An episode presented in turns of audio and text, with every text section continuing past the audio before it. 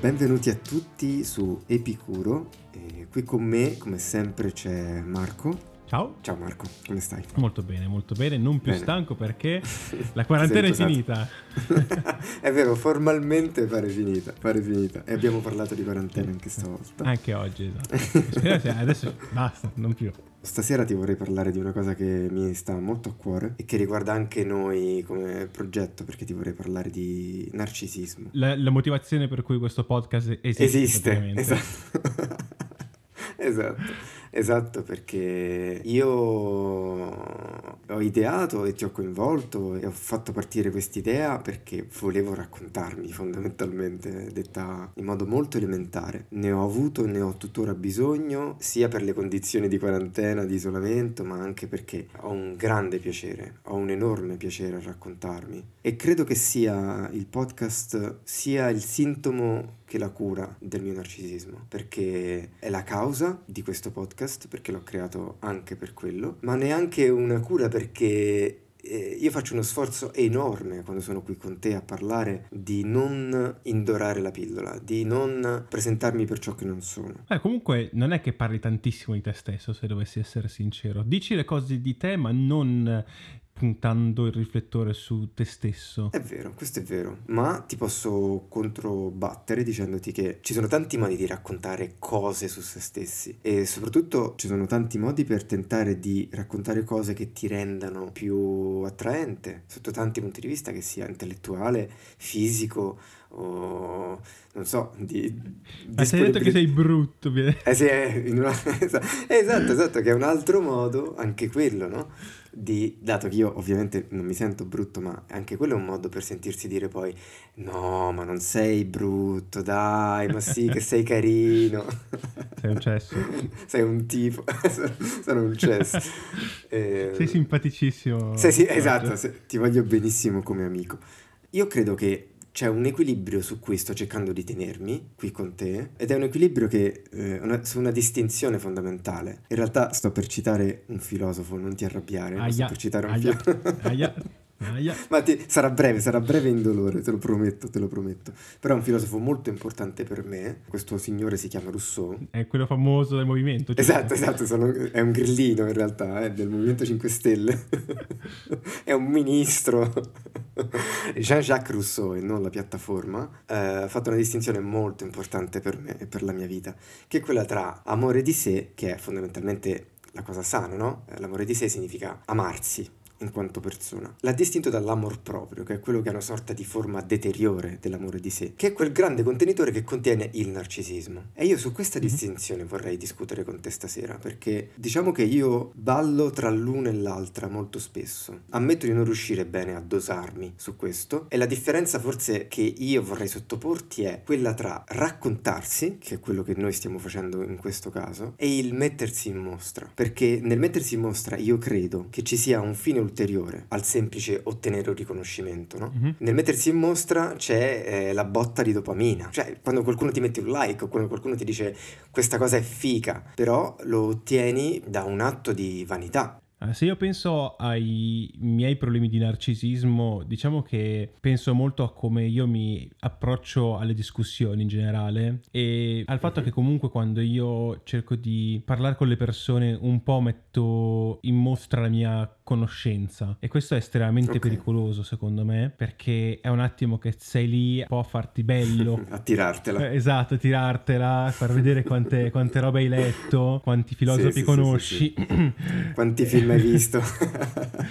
e poi però in realtà non è che vuoi veramente parlare. Questo secondo me è un, è un- è un problema molto pratico eh, Sì. del narcisismo. Parlarsi addosso, no? Esatto, eh, essere autoreferenziali come dice mia madre. Mhm. E quindi è lì proprio il volersi mettere in mostra. E tu pensi di non farlo mai? Uff, no, lo faccio, lo faccio, lo faccio. Cerco il più possibile di portarmi in una discussione con l'idea di cambiarmi, per cui cerco ovviamente di mitigare questa cosa. Però è, è- Certo. è comunque qualcosa che- con cui devo convivere e lavorarci sempre costantemente, perché tra l'altro è stata la prima cosa che, no, forse la seconda cosa che il mio analista mi ha detto, cioè mi ha fatto la prima- il primo incontro, Mhm. mi ha scritto eh, problemi di ansia e poi narcisista. E io, what? Eh, è cascato dal pero completamente. Eh, E per come poi mi è stata detta è che eh, io ho questo approccio che o è la mia via oppure puoi andare un po' quel paese, no? Che è molto, mm. molto, molto legato a questo tema di voler essere un po' il centro del, di tutto. Se non mi stai dicendo le cose che voglio sentire io, un po' sei contro di me. Non le dire mm. proprio. Non so se questo risuona con la tua esperienza. No, no, ha molto senso, ha molto, molto senso perché anche con me io ho scoperto di essere profondamente narcisista grazie grazie ad altre persone, perché un narcisista non si accorge, non ha la capacità di vedersi per ciò che è, mm-hmm. proprio per la struttura del narcisismo, del, è un disturbo alla fine. Ti impedisce di avere una visione di te stesso chiara e limpida. Ti senti più bello di quello che sei, ecco.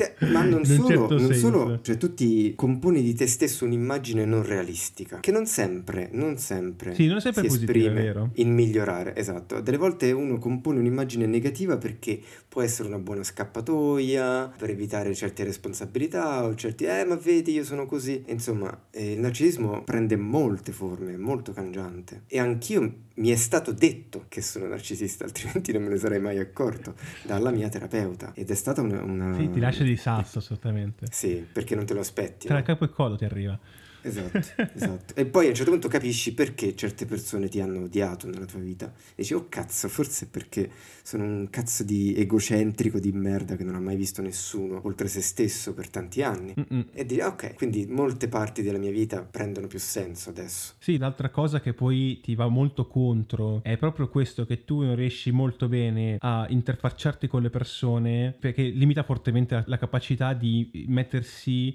nei panni degli altri. E questo è è un limite fortissimo perché tu sei così limitato dal tuo punto di vista che è molto difficile comprendere gli altri e le persone se ne accorgono molto in fretta di questo. Assolutamente, si accorgono che non le stai ascoltando, esatto. che non le stai esatto. vedendo proprio. Mm-hmm. Ma secondo te al fondamento di questo narcisismo cosa si trova? Perché io ora che sono anni, vabbè anni no, però è un bel po' che ne discuto con la mia terapeuta, mi sembra che il nucleo fondamentale sia un, un enorme problema problema di mancanza di autostima Mm-mm, sì. e quindi come contrappeso un enorme desiderio di uh, riconoscimento esterno. Sì, totalmente. Questo risuona tantissimo assolutamente perché una cosa che proprio caratterizza la mia esperienza con il narcisismo è quella di avere un senso di ingiustizia percepita che non ha alcun sì. senso. Faccio un esempio. Sì. Può arrivare al fatto che può, può essere veramente a questi, questi livelli assurdi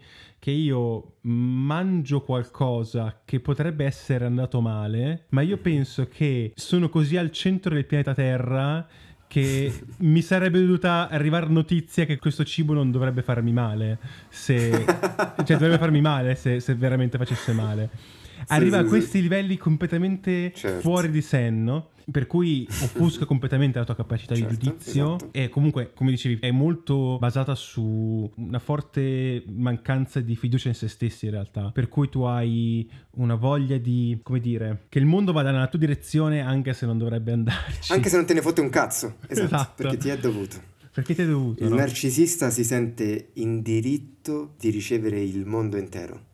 A me è una cosa che, un esempio simile che posso portare, magari per lunghi periodi di tempo, non, non sento una persona, non le scrivo, non, non, ci parlo, e poi vengo a sapere da terzi che a questa persona è successo qualcosa di molto importante, poi che, che so, un fidanzamento, un matrimonio. Un, e non me l'ha detto. Un, e non me l'ha detto a me. A cioè, me. Ti rendi, a me non me l'ha detto. Ma, sei, cioè, ma ti rendi conto della follia che hai fatto? Non me l'hai detto a me. Questo, sentirsi al centro dell'universo, mentre l'universo è molto facile per l'universo fare a meno di te, una grossa botta per ogni narcisista. Rendersi conto che il mondo va avanti anche senza di te, insomma. Una cosa che proprio mi ha fatto molto male è stato rendermi conto che l'unica via d'uscita è farsi il culo, a fare le cose proprio. E questo è stato un bellissimo libro che si chiama L'ego è il tuo nemico, Ego is the enemy proprio, in cui ti spiega di come il fatto che tu sei il più grande ostacolo verso quello che potresti fare e ti spiega proprio che l'ego, no, inteso come il tuo essere tronfio di te stesso è un grandissimo ostacolo e l'unico modo per uscire da questa fossa che tu ti scavi da solo è proprio mettersi lì anche se le cose fanno schifo, anche se ti dà mhm. fastidio, anche se sei stanco, le cose sì. le devi fare e non c'è nessun altro che le può fare al posto tuo e questa è una bruttissima realizzazione perché è molto doloroso e ti rendi conto che è in salita tutto quanto. Cioè che c'è proprio un cambio prospettico da fare. Mm-hmm. La vita non era il tuo giardinetto dove sei il re, mm-hmm. hai potere di vita e di morte su ogni cosa, ma ti accorgi che il mondo è un luogo dove tu sei al margine, sei solo uno dei tanti. Che sei mediocre, la mediocrità è la, la, base di tutti quanti alla fine. Ma oh, essere oddio. mediocri, in un certo senso. Sì, magari... Non so ecco, che brutto medio... detta, detta così, esatto. al narcisista eh sì, detto così. Esatto, no, infatti non si deve nemmeno eccedere nel contrario, capito? Cioè non si deve passare a dire sono una merda, però... No, no, mica ho detto una merda. Dire che si è, si è, sì, ma neanche la medietas, no? Mi piace come concetto, ma la mediocrità già mi fa pensare no, a qualcosa di sotto il medio, mediocre, mi fa pensare... Eh, cioè, è proprio un suono è brutto. Interessante questione lessicale, lessicale questa. Esatto vorrei sottoporti un'altra cosa che credo ci faccia avvicinare da un punto di vista tematico, e cioè che entrambi facciamo, lavoriamo e ci muoviamo in ambito artistico. Uh-huh. L'ambito artistico, come saprai, è l'ambito in assoluto dove la presenza dei narcisisti è Mamma concentrata. Mia, ho visto cose che voi umani non potete immaginare. Mamma Ma è tutta roba. Siamo tutti così. Siamo tutti così. Io ho tenuto dei casting per cui arriva magari 30-40 persone che sono lì per mettersi in mostra, farsi vedere. E ho mhm. visto mm-hmm. delle situazioni veramente agghiaccianti. Ti mette davanti il lato brutto del narcisismo. Persone che veramente non si rendono conto delle loro capacità nulle del loro aspetto fisico assolutamente inadatto per certi lavori. Vabbè, mo, mo non giudichiamoli, poveretti. Eh no, perché... no, scusami. sì, sì, sì, tu dici un problema di percezione, dici. È una perce- percezione dell'immagine che va oltre il semplice narcisismo, però... Però c'è anche da dire, io spezzo una lancia in loro favore, quindi anche nel nostro favore, perché siamo sempre di quella schiera, che facciamo dei lavori dove l'apparenza è fondamentale. Sì dove la superficie è fondamentale. Sì. Che ovviamente c'è sempre spazio per uh, la sostanza, non è che si nega, nessuna persona sana di mente ti dice che davvero serve solo la superficie. Semmai il discorso è che serve un'ottima superficie per poter far vedere la tua ottima sostanza. Questo sì. Decisamente eh, sì. È un grande limite del nostro campo, purtroppo. Sì, serve un'ottima superficie, o quantomeno aiuta tanto, aiuta davvero tanto.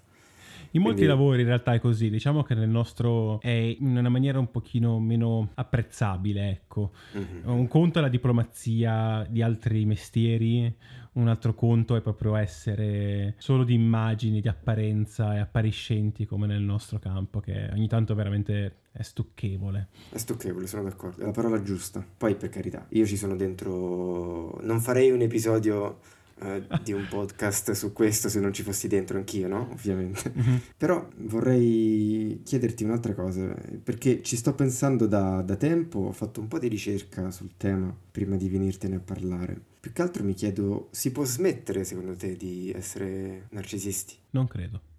Mm. Neanche io in realtà. Non Neanche credo perché, perché, è così, ha delle radici così profonde che non riuscirai mai veramente a, a uscirne, come tante cose in realtà. Sì, sì, sì. L'unica è conviverci, rendersi conto di quando ti succede di avere un eccesso. Un comportamento narcisista. Un comportamento che è un eccesso di narcisismo perché, come ho detto, non è che puoi appunto toglierlo, per cui quando ti sta remando contro, rendersene sì. conto e darci un taglio. Questa è l'unica opzione perché ancora oggi io mi rendo conto che sono lì a, a sperare che tutto il mondo vada nella mia direzione per uno schiocco delle dita. Mi rendo conto sì. che ancora oggi oggi sono a immaginarmi un intero mondo in cui per un puro caso sono la persona che può decidere tutto di tutti e a questo punto tutto quanto va perfettamente. E ancora oggi questi pensieri ce li ho nonostante la terapia, nonostante un buon percorso di miglioramento. Non credo che sia una forma mentis che puoi completamente cancellare un cervello. Sono d'accordissimo. Io non avrei saputo dirlo meglio. C'è un'immagine però eh, che appunto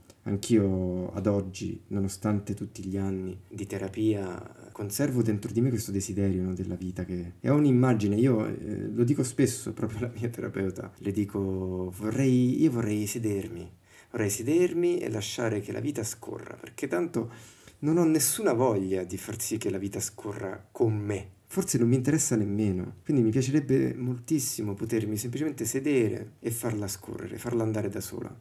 Mm. Però è un pensiero, no? E, tra l'altro che anticipa disturbi di tipo più depressivo, no? Perché appunto è un desiderio di abbandonare la vita, non, mm-hmm. figuriamoci, non da un punto di vista della, della morte fisica. Magari sarà un altro episodio, quello sulla depressione sicuramente sarà un altro episodio. Già adesso sto pensando fortuna, a cosa... Per fortuna questa io me la sono evitata, ecco, la depressione sì. dovrebbe essere Ma... lontana dal mio... Maledetto. Va bene, quindi avremo una bella discussione su quello che tu non hai allora.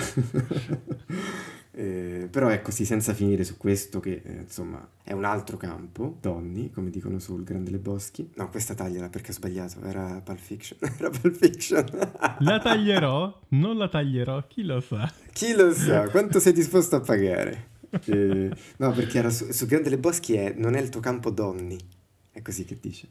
Mm-hmm. Eh, no, senza finire quindi su un argomento per quanto di confine, ma non quello di questa sera, il mio desiderio era appunto di far sì che io non dovessi occuparmi delle cose della mia vita, perché mm-hmm. mi sembrava un, un compito veramente eccessivamente gravoso.